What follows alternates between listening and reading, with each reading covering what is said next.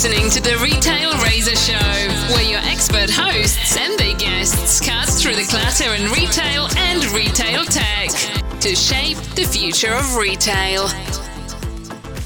Hello and welcome to Season 3, Episode 11 of the Retail Razor Show. I'm your host, Ricardo Belmar. And I'm your co-host, Casey Golden. Welcome to Retail's favorite podcast for product junkies, commerce technologists, and everyone else in retail and retail tech alike. Okay, Casey, we are back with our third recording, live and in person at Grocery Shop, and part of our This Week in Innovation podcast crossover series with special guest host, Jeff Roster. So who are you and Jeff chatting with on this episode? This is a special treat. Not only did we get to talk about one of my favorite topics, retail media networks, but we got to do that with none other than Andrew Lipsman, Principal Analyst for Retail and E-Commerce at Insider Intelligence, who I really think is probably the best analyst expert in retail media today. And I think this is Andrew's third time on the show. I think I'm right about that. But this is probably the most fun we've had with this conversation, though. We have a bit of a bias, but this was a really great conversation, I have to say.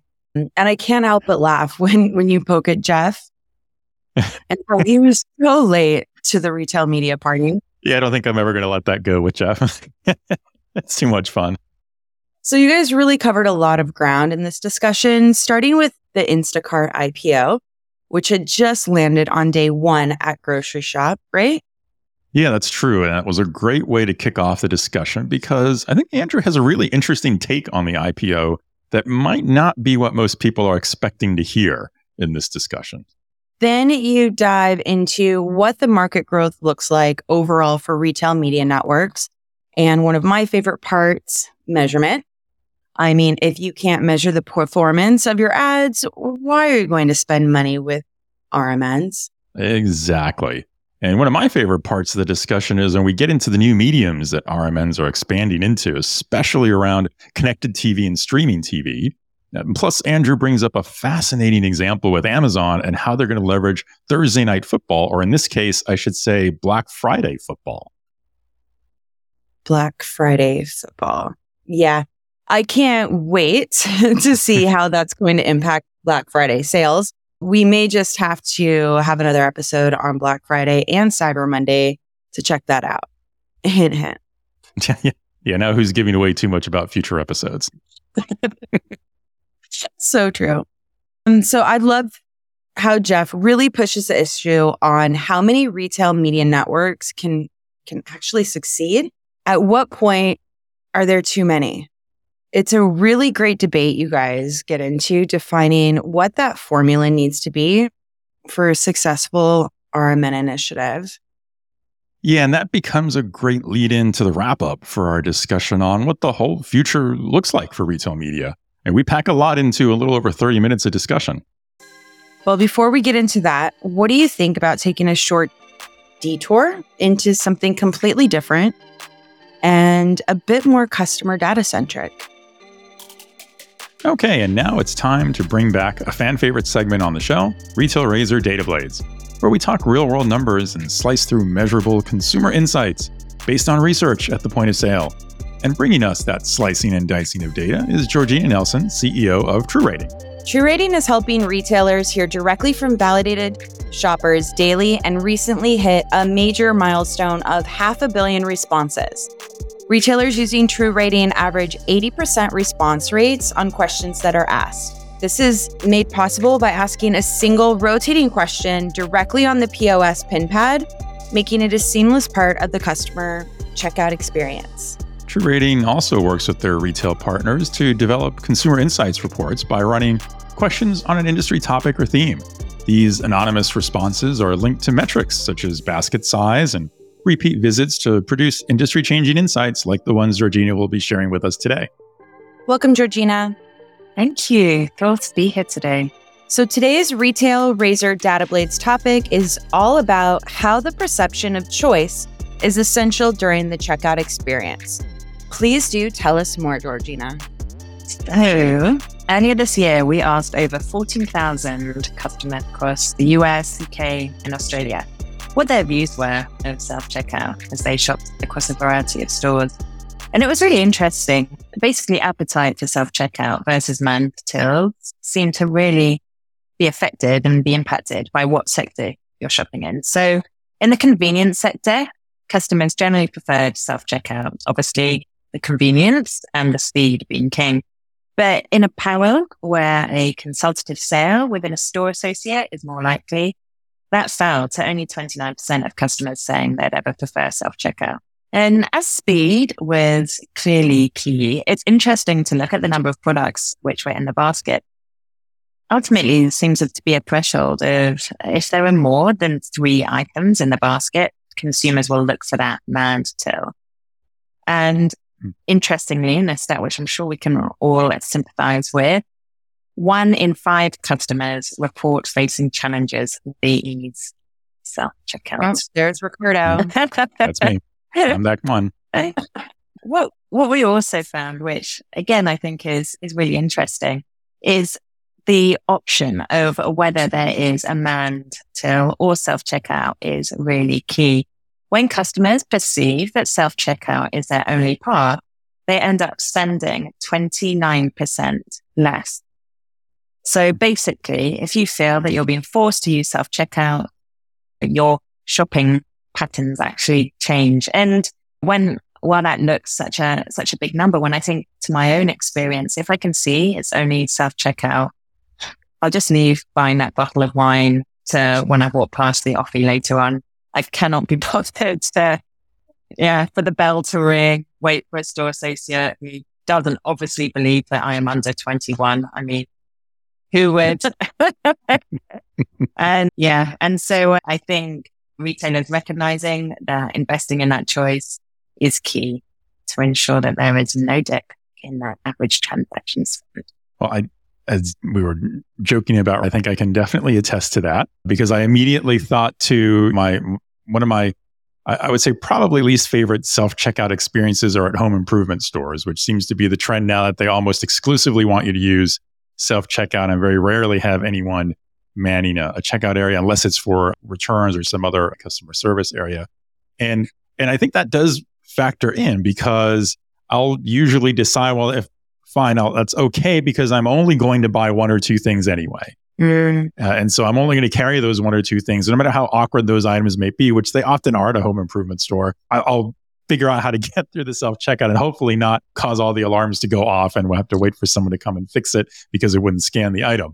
But yeah, that I would definitely feel as a consumer that I'm not likely to buy a lot of things knowing that I have to go through that self-checkout. Also too, I think I use self-checkout when I'm only buying a couple things in general, period. Mm-hmm. So like it might also, there's, who knows, like that could definitely skew the data at a home improvement. I'm not going to go through buy a whole bunch of lumber and a whole bunch of things and then go through self-checkout. I'm not lifting all that stuff. You just put it in your cart. Or heavier products, right? So there has to be a mix of both. I don't think that we can go 100% one way. It does change perception. I don't like the idea of it. So it just kind of like the brand's no longer relating to my DNA because they're now rolling something out that I don't believe in. But at the same time, being able to get this information from the customers, like essentially real time, I see that it would be much more beneficial to the decision makers on how they're making technology decisions, changes, rolling it out across more locations.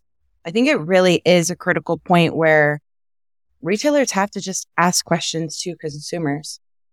Yeah, thank you, Casey. I couldn't agree more. Consumers are changing so rapidly. Innovation, technology, and store is changing rapidly. And for those 2 things to be in 2-step, it's key to be getting real time, up to date customer sentiment data. And as you said, just simply ask them, and then you're not operating and making decisions in the dark, which can come to bite you later. It's interesting and I think Costco is one example retailer doing this. The trend of having obviously not a manned self-checkout area, but having at least one staff member standing by right near the self-checkout area for those moments when something does go wrong so they can quickly go over and help.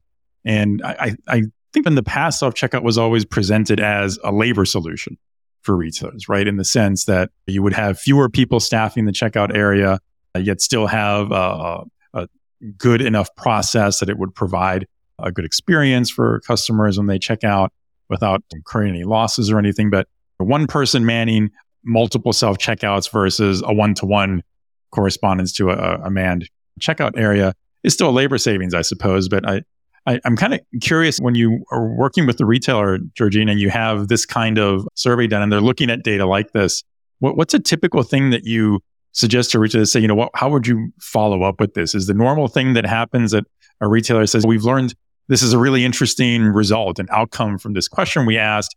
Now I want to go and ask a different question and kind of correlate the two to see what kind of insight they can come up with? Or do you usually see something like this where it's a very discrete kind of question? They just want that answer, and then they're going to go off and take actions against that result. What do you find is the more common approach? Yeah, I think asking a raft of questions to be able to dig deep, but also just being able to look at all the contextual data which you have around that. So while on the face of it, it seems very simple. Oh, it's just a question. Because of our integration with the POS, we can see, while all anonymous, we can see the products which they bought. We can see how often they return and how much they spend.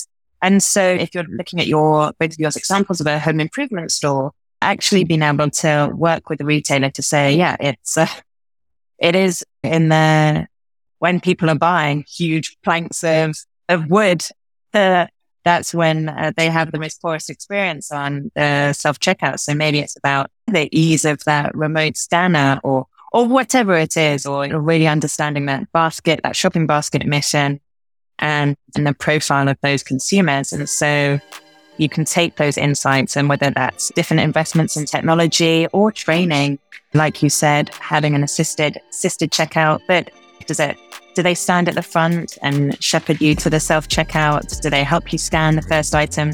It's these kinds of things which we're working with our retailers to test, the A/B test, and really get that optimum consumer journey and customer experience.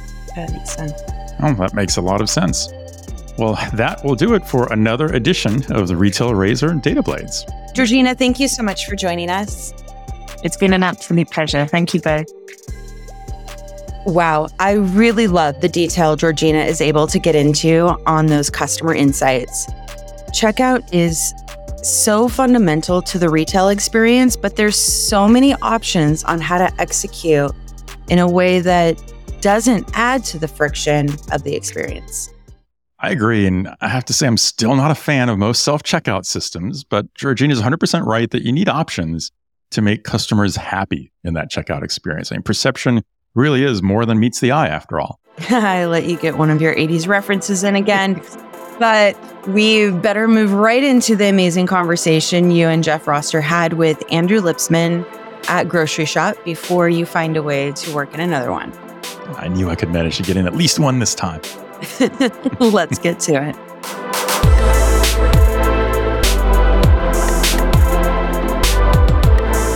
We are here live at day 2 on Grocery Shop, and I am thrilled to be teaming up with good friend Jeff Roster, host of This Week in Innovation, once again for this podcast series. Jeff, how's things going for you on day 2? Fantastic, Ricardo. It was a great day yesterday. Some great booth folks here, and the parties last night, or the evening research opportunities last night were phenomenal. The evening research opportunities, yeah. That's much better way to put it, yeah. Big shout out to our friends at Rethink Retail. Yeah. I think maybe one of the most iconic locations for an evening event I've ever had. Weather was perfect. Yeah. Beautiful view of the great view of the strip. Of the strip. Yeah, it's fantastic. Great conversation. Yeah, that was a fantastic event. That definitely, absolutely. So, continuing with this fantastic trend, we are super thrilled to have back on the show again, Andrew Lipsman, Principal Analyst at Insider Intelligence, covering all things e-commerce, retail, and we're planning to talk about one of my favorite topics, which I know Jeff loves to hear me talk about, and it's retail media. Andrew, it's great to have you back on the show. How are you? I'm doing great.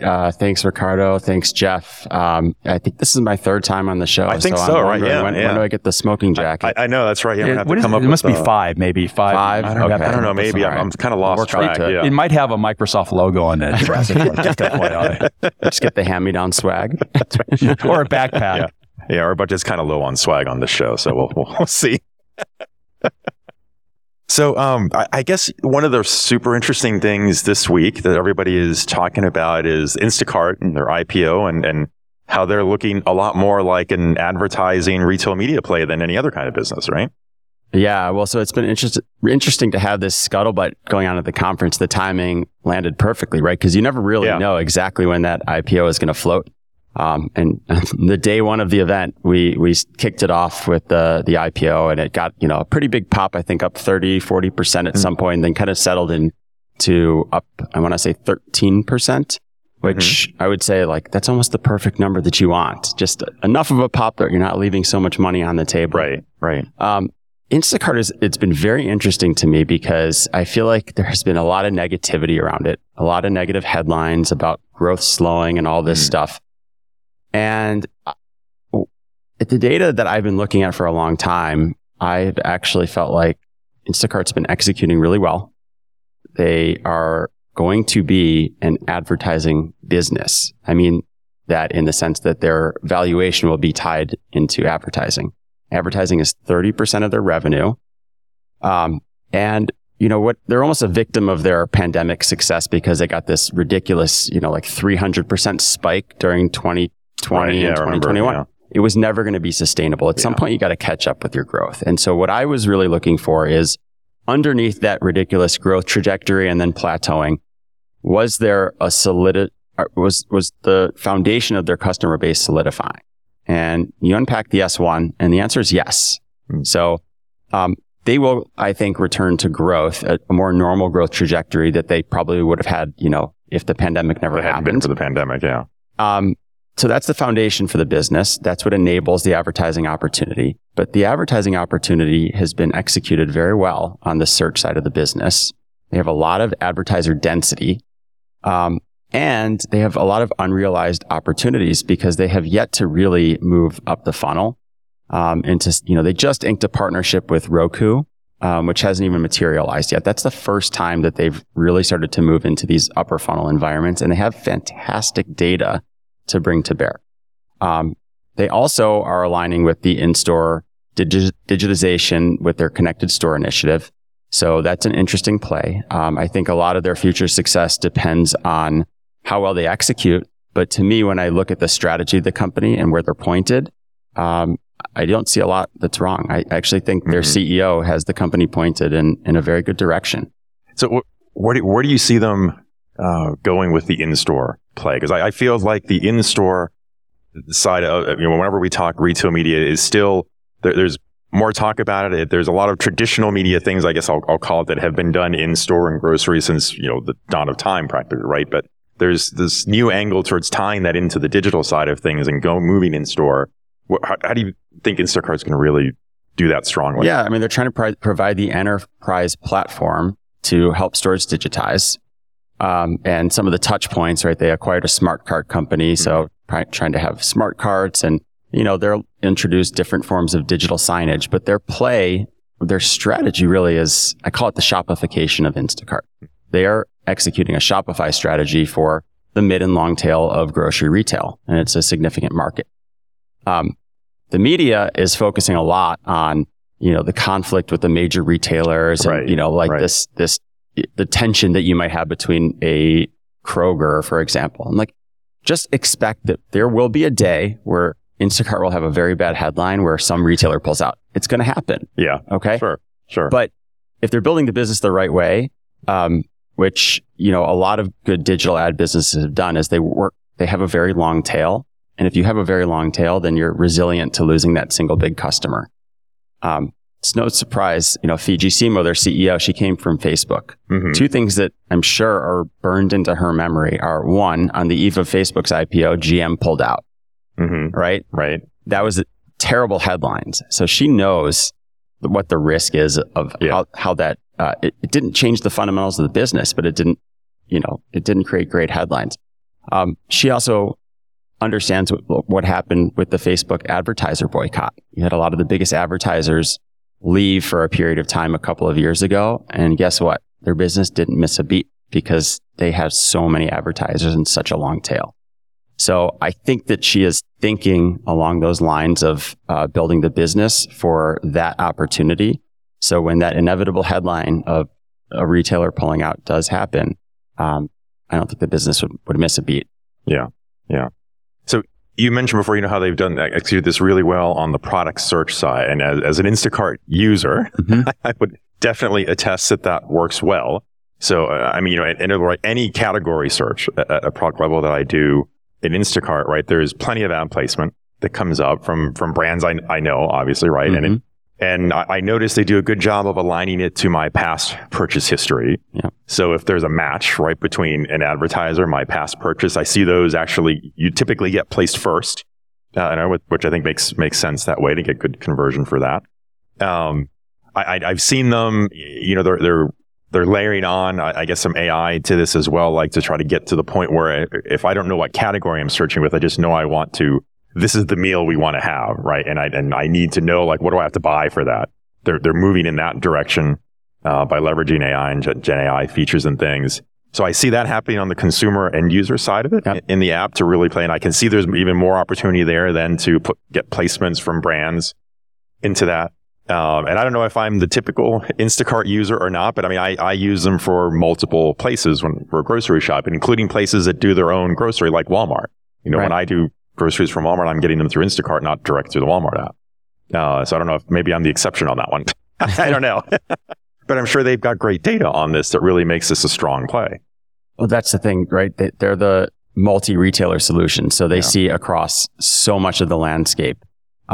It's, the foundation of great retail media is having better data. And I would say, in a sense, you could argue they have the best data in this category, in a really diverse and vibrant category. So they do have a data advantage, I think, in many respects.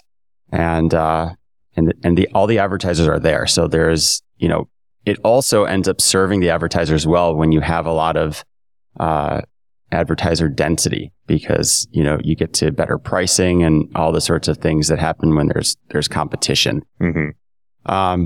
So it's interesting. They've done really well with the business. It's I want to say $750 million already or thereabouts. Pretty considerable business, growing quickly, mostly on search. That's the thing, is they really haven't scratched the surface very much on even some of the more upper funnel units on site. Mm-hmm. So just sticking to the core, they're doing well. But there's so much value to be tapped in search. And this is what I think can easily be looked past, which is that you got to get the search ad relevance, right? Mm-hmm. As you're saying, they do a good job with it, right? Amazon has done a phenomenal job. Yeah. And it's a big reason why Amazon is the behemoth in retail media. Instacart, they're executing well. It's a counter narrative, I know, because it's been very popular to... It's been the in thing to dig on them. And it doesn't mean that there's not going to be stumbles, right? Every IPO, there's going to be stumbles. There always are. Yeah. There are things that sound good right now in strategy that they may not execute well. So it doesn't mean that this is going to be an easy road for them. But I think there are a lot more positives than are currently being appreciated. Yeah.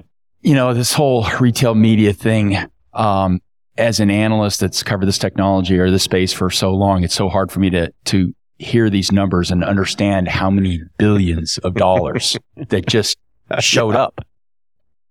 And if you look here at the show, there's four retail media booths, and there's probably, I don't know, how big is the vendor space in it's got to be 50, 60, 70 vendors that are trying to, I've just come online trying to gain some aspect of this. This is a whole new area that I'm not sure retailers really even begin to understand what to do with and how to use. It's a massive opportunity. So just to give it some context, $45 billion market in the U.S. this year, on its way, mostly Amazon right now. Yeah. But the future is not going to be as Amazon dominant.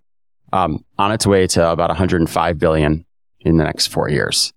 So that's a big opportunity. Yeah. And the question that comes up a lot is, where do the budgets come from? Is it coming from shopper or is it coming from trade?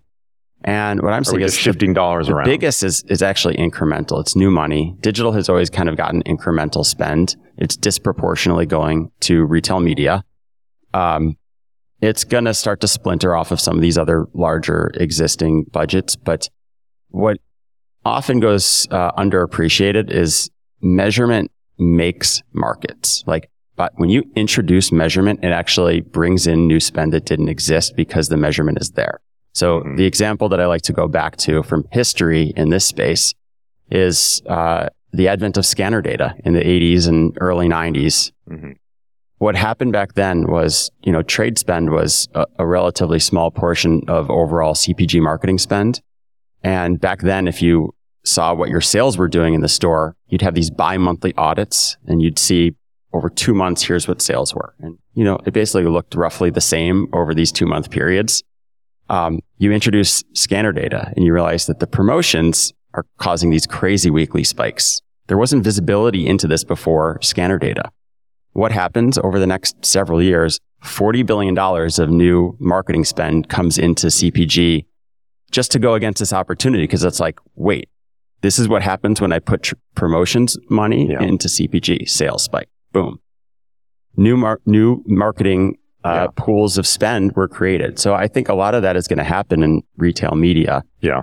And so it's not this zero sum game where we're growing the pie here. Yeah. It's not right. We're not all, and I always think of, whenever everyone, a lot of people will be quick to say, oh, but it's majority Amazon that's getting the money right now. So where's the growth for everyone else? And I kind of feel like it's the same point. It's that, well, it's not like there's this fixed amount of market share that's trying to be captured here. And okay, Amazon has, blowout proportion of that. Doesn't mean they're all competing with Amazon for those dollars. They're actually trying to grow the overall market for that spend. And I guess that's a great point about the measurement. So I know one of the things, this time, I guess maybe last year when we last talked about this, right? One of the big questions that brands had is, every retailer is going to measure this differently. How do I know and figure out, how can I compare that, my dollar with Kroger goes this far, but if I spend it with, a different grocer, how do I compare this? Where was the standardization that lets me as a brand measure everything like I'm used to in other mediums? But I think that's changing, right? It's evolving, and credit to the IAB, which, to bring all the different players to the table and have their counsel on measurement. It's a cat herding exercise. And I've heard this one described as the most efficient cat herding exercise I've ever seen. Right? It's a pretty nice compliment. Yeah. And I think retailers, they've aligned around some of these standards. And so we are going to see that standardization across RMNs. I also think there's a bigger role for third party measurement to play. Mm. So as an RMN, just like with publishers, put your best foot forward. You provide the bespoke metrics that you want, that you think articulate the value of your platform so that brands can make investments that make sense within your platform. By all means, do that. And live in a world in which there is standardized third-party measurement that works across the whole ecosystem so that any brand can look at that performance and cross-compare. And if you enable that, brands have a lot more confidence to invest, and then they figure out how to allocate across the networks. Yeah, that makes sense. So we've talked before about how, in-store was that next great area to expand RMNs into, and how each media network is going to grow that. But I guess there's, interesting things, I think, even beyond that I've seen that I'd love to get your thoughts on. So before we start recording, you mentioned things like on coming back around to Amazon, right? So now they're working in, there's a new play around Thursday Night Football. Yeah. With that, how do you see those kinds of things factoring in?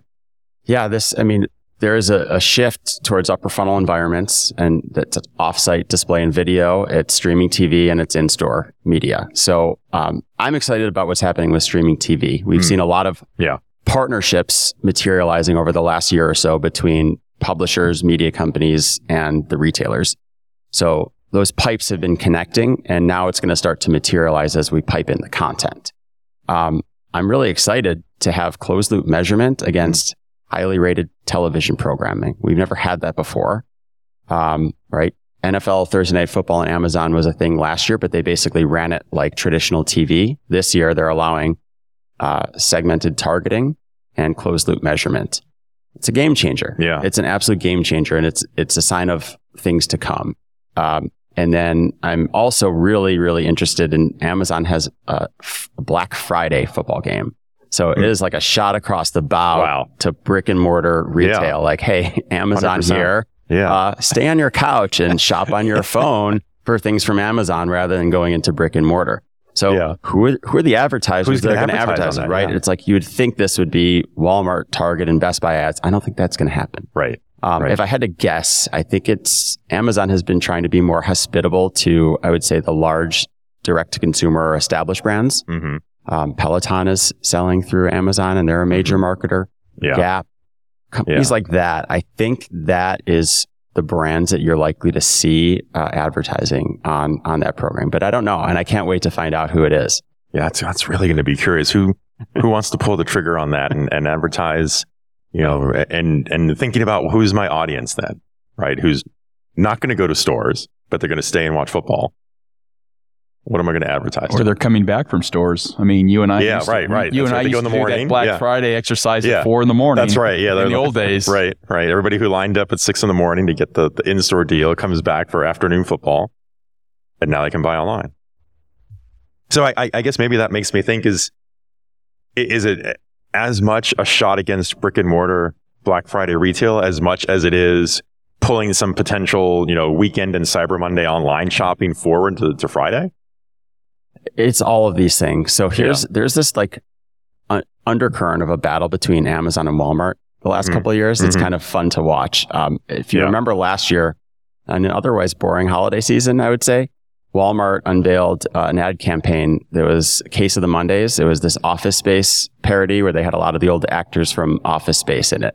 And they were basically trying to claim some ownership of Cyber Monday. That's Amazon's day. Yeah. So they also had a shot across the bow to Amazon. So it's right. There's this kind of battle, this back and forth that's going on. I like it because that adds a little bit of intrigue to another season that is probably shaping up to be a little bit more boring than usual. Right. So Andrew, why don't you coin the term, what you're going to call that spike for Black Friday football? I mean, coin the term now. I mean, we had Cyber Monday, which is a made up term. Right. And, Black Friday, which is a 100-year-old term. What are we going to call the spike on? Oh, no. That's a good one. We'll have to think about that.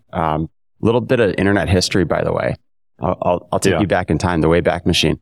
I started my career in e-commerce measurement on November 21st, 2005, when I joined ComScore, did early e-commerce measurement.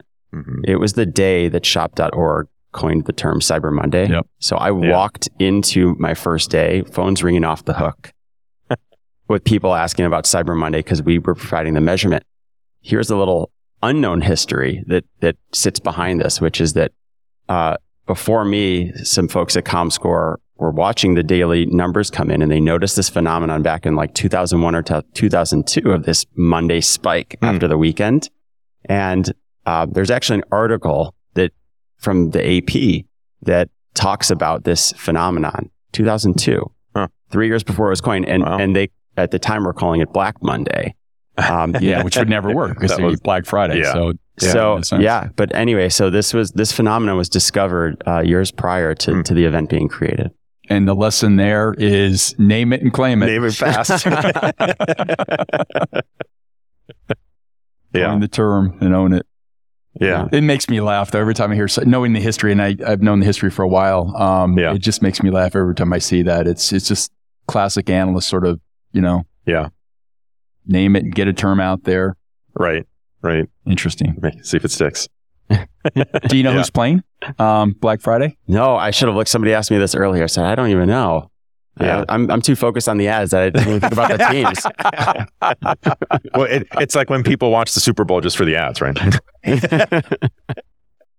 Hey, listen, there was a lot of us on Twitter that, I was actually watching the game, but I literally, that first year I had my whole set up because, a bunch of our friends were all tweeting back and forth, and we were in this crazy, Twitter storm or X storm. Well, at the time it was a Twitter storm. Yeah. Those are the days. Yeah. So, Andrew, do you expect that, you mentioned before, like the pipes were being built and the connections made with the streaming platforms and all the connected TV platforms. Do you expect that's going to have a factor to play this holiday season? the content. You know what? It will probably happen in bits and pieces. Usually, I'd say we're probably more still in the experimental phase. So some things will start to materialize, but you'll have to work out the kinks and get some reps in from the brands and understand the data that comes back and how to optimize and invest against and open up budgets. Like there's going to be a process here. So to me, this is more of a 2024 sort of thing, but certainly watch out for more incarnations of this. Kroger and Roku, I think that's a partnership that have kind of been at it the longest. So I think that's the one that's probably a bit ahead of the curve. And then Amazon, because they kind of own the whole stack here, will be doing it. And then the rest are kind of in the process of figuring it out. Well, that makes sense. So, that kind of takes us out through this holiday season into next year. So each year, I think it feels like there's always this question of what's going to be the explosive factor with retail media. So I want to say a year ago, the big conversation was, how many retail media networks can there be, right? If every retailer creates one, at what point is it too many that just isn't sustainable? And then I don't know that I've heard, though, a lot of as much media noise as there was around every time someone announced a new media network. I haven't heard any announcements of people saying, well, we're shutting that down. It didn't really produce anything. I still hear, Jeff, we were having that conversation last night with one retailer thinking, well, we don't know if we should start a retail media network. To figure out how we could do that. Completely make that anonymous. But yeah, we had a fascinating conversation last night. Major player, retailer, where's the value and should I create this? And, I was in that conversation before Ricardo showed up and I scratched every inch of retail media knowledge, which was about that much. But I mean, the point was an interesting question is, does every retailer or at least every major retailer, tier one, high tier two, need to have a retail media network? And how do they, if they don't have it, what do they do and how do they justify it? And how is it worth the cost and all those sort of questions? Maybe do they have a right to win? And I would say I can easily get to 20 and probably closer to 30 players where I'm like, it'll be a nice business for them. Yeah. They're not all going to be gangbusters, but there will be good businesses. Who should not play? Well, who's the one who fell out of the market already? It was Gap. Yeah. But there's a reason why. It never really had a right to exist because they sell their own brand. That's right. That's what I was thinking. If you are not a multi-brand retailer and you're thinking about a retail media network, you probably don't have a play. Yeah. If you do, you better have a big store footprint and you better have a really good reason for having in-store retail media for non-endemic brands. Yeah. I can't think of an example off the top of my head. Yeah. If I'm working this hard, I think that the rule of thumb is if basically you're an owned brand retailer, you shouldn't have a retail media network. Yeah, I think that makes sense to me as well because where's the conversion incentive, right, for a brand to want to, and it would have to all be non-endemic advertising, right? Yeah. I mean, and then how do you win their attention? That's the thing. You're competing with, it's not just that you have data that can be used by them. It's your data has to be substantially better than the next best alternative. Right. And you probably don't have that. Gap did not have that, right? Their apparel data, there's a million purveyors of apparel data. Right. How is it any better than anyone else to a non-endemic brand that might be a potential advertiser? Yeah. So the top 100 retailers are $1 trillion in revenue. So of those 100, really you're thinking 30 of those 100? I think 30 of them will build really strong retail media networks. And I think that you then probably have another 30 or 40 that I would say end up being something workable. Something that may be a worthwhile effort that adds a little bit to the top line. It's not going to transform their business, but 30 or 40, I think, will have a meaningful impact on their businesses. Less on the top line than the bottom line. And what about the high tier twos? High tier twos have a great opportunity. Yeah, right now is their time to shine because they're just starting to take advantage of the next wave of opportunities in terms of upper funnel advertising and in-store. I mean, in-store is so nascent, and the tier twos are the ones who have these huge brick and mortar footprints. So of a tier two retailer that hits all the criteria that you talked about, how small of a retailer by revenue do you think has a play in a retail media network? Oh, I don't know what the number is off the top of my head, but I would think it depends on what your play is. Do you have enough search traffic that you can get enough advertisers and take that low-hanging fruit? So you'd have to, and if not, how big is your store footprint? And I think, you know, you probably have to have, let's say, at least a few hundred stores. So you're talking 500 million, maybe 750 million. Probably somewhere in that range, yeah. Well, yeah. You're still now, you're adding at least another couple, 300 or 400 retailers that would fit that criteria. Well, they would fit that revenue criteria. The revenue criteria, but they still have to be like, you cut out probably half of them. So let's talk about like regional grocers as an example, right? They have some store footprints. They're seeing a lot of sales within their stores. They're not going to be able to sort of be their own retail media network in terms of a walled garden. But what they can do is be part of an aggregation play. Right. So they can introduce in-store signage, and they can, you know, basically have the buys be executed through a network player and take advantage of their cut of that ad revenue. I think that's a totally viable play that's really found money for those retailers. So that one I find interesting because that one in and of itself is not necessarily a new thing. There have been aggregated networks like that since the beginning of digital signage. Yeah. That fall in that model. I mean, I even remember like Walmart was part of one way back when, and there were other places like that. I don't know that any of them are still around, but I guess the key difference is, you know, when they started, we didn't phrase that, you know, term this retail media, right? It was just a digital signage network, and it was seen as a content play versus now saying it's retail media, it's an advertising play. And I think there seems to be some strong impact just in the way we talk about it versus the way it used to be talked about that makes a completely different story and paints a totally different picture for everyone. That's part of it. The narrative is better, but also timing matters. And so, like there are a lot of enablers that are required to scale a new media market. I would say from the earlier incarnations of it, almost none of those enablers existed. It was just straight up too clunky, too much friction. Mm-hmm. And if the dollars weren't there and there wasn't attention and brands looking to invest against these opportunities, then it didn't pencil out. Right. Just in the same way that, you know, Webvan didn't pencil out in the early days of the internet. But you know what? Now grocery delivery does pencil out. Right. Sometimes you need time and you need to layer a new revenue. Well, and there's even things like in those early signage days where there was no e-commerce factor that was driving search. Yeah. To build on, right? That really didn't exist. There wasn't enough volume there to make it worthwhile for anybody at the time. So you only had that in-store digital screen component, and the costs. You're right. The costs were much higher. Oh, that's at right. The time. So that CapEx, was the thing. CapEx is huge and there are so many technologies that are happening now that are going to underpin a lot of the needs of the market that went from being like huge CapEx to almost overnight, like, oh, you can do that at almost no CapEx. I mean, big game changers on a lot of the underlying technology. Yeah. So the economics of the whole industry are changing. In the in-store piece, do you see electronic shelf tags as a medium for this, as one of those enablers? 100%. I'd like to see more of it. I'm excited about it. I think, one, just as part of digitization of the store, I think it's more efficient to have price tags change in an automated fashion rather than having somebody to manually do that. But then also I think about the shelf edge and the ability to introduce, you know, color schemes into the aisle, right? If I'm walking down the beverage aisle and I'm Pepsi, do I want to have that blue strip that says Pepsi across the aisle and freeze out Coca-Cola or vice versa? Right. I mean, think about that. That starts to become a pretty interesting play. Those would have to be new electronic shelf labels, though, to take advantage, not the current.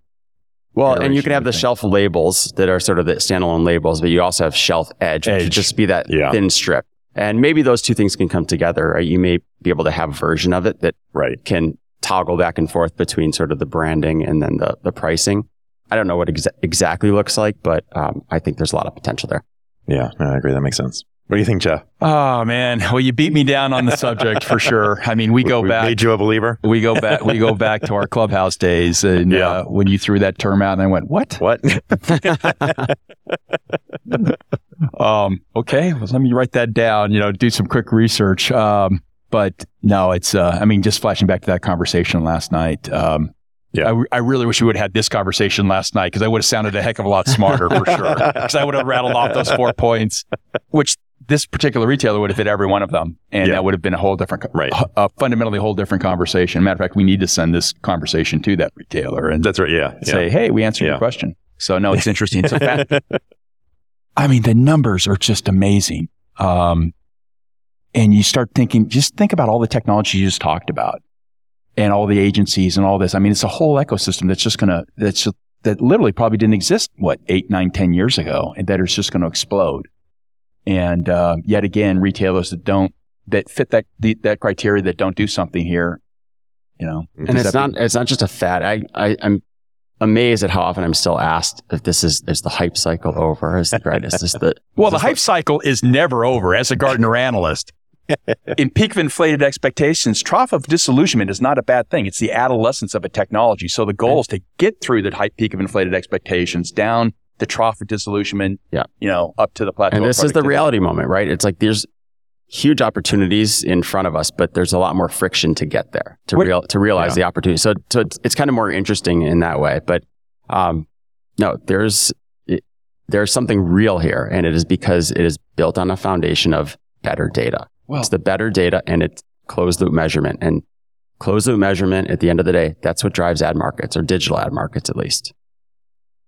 Where do you think the understanding of the conversation we just had with the majority of retailers that would qualify for retail media networks that don't have one? I mean, if we played this conversation with this, yes, I understand every point you just made. No, I think there's a lot of lack of understanding because these are retailers. And I think a big part of what I've learned that I've had to play, and also there are people, the retail media champions within their organizations, the role they have to play is translator. How do you translate between the worlds of retail and media? Yeah, that was last night. That's exactly the conversation we were having. It comes up constantly. Yeah. And that's the thing, is you have to understand how these worlds work together. And retailers, I just wrote an article where I said, basically, retail media networks need to stop acting like retailers and start acting like media companies. Yeah. It's not just about driving traffic and sales in your own store. It's about serving the brand. And some of those sales will occur outside of your four walls, and you need to be okay with that. Yeah, I think of it as the retailer kind of realizing that they're not just a shopping destination now, they're a platform, right? And as part of that platform, you're serving those brands that are bringing these advertising to your platform with the goal of connecting and converting the other side of the platform, which is those consumers that the retailer has. So now it's, and I'm intentional. I'm not using phrases like, retail as a platform, like we do when we talk about software as a platform, right? I mean, all those kinds of things. Mm-hmm. Software as a service, retail as a service. It's not the same thing.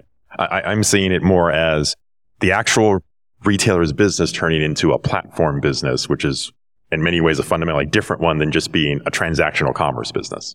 Said another way, they have traditionally been B2C, and now they have to be B2B. Right.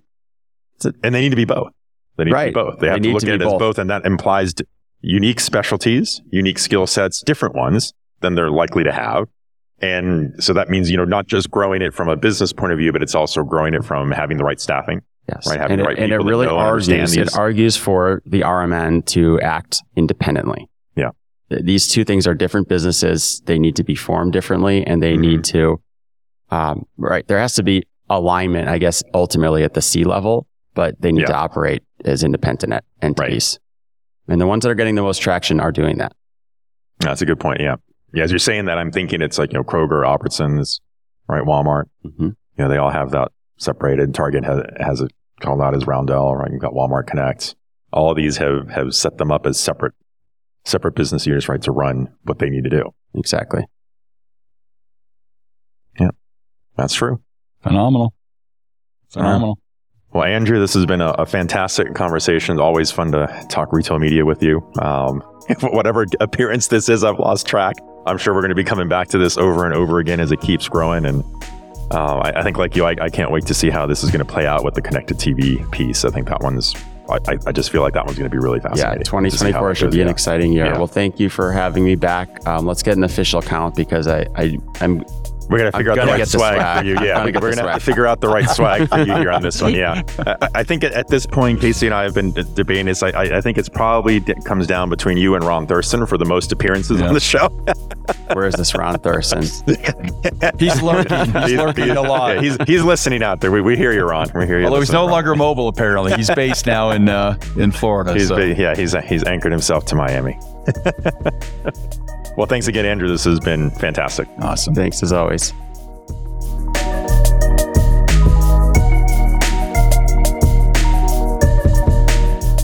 If you enjoyed our show, please consider giving us a 5-star rating and review on Apple Podcasts. Remember to smash that subscribe button in your favorite podcast player or watch us on YouTube so you don't miss a minute. If you want to know more about what we talked about today, take a look at the show notes for handy links and more deets. And if you haven't tried Good Pod's player yet, give them a spin and follow our show. We recently hit the top of the charts in indie management and marketing podcasts. We love meeting all the Good Pods fans. I'm your co-host, Casey Golden. If you'd like to connect with us and share your feedback, follow us and the show on Twitter at KCCGolden, Ricardo_Belmar, and at Retail Razor, or find us on LinkedIn. And if you want even more from us, subscribe to our Substack newsletter that includes full episode transcripts and bonus content. I'm your host, Ricardo Belmar. Thanks for joining us. And remember, there's never been a better time to be in retail if you cut through the clutter. Until next time, this is the Retail Razor Show.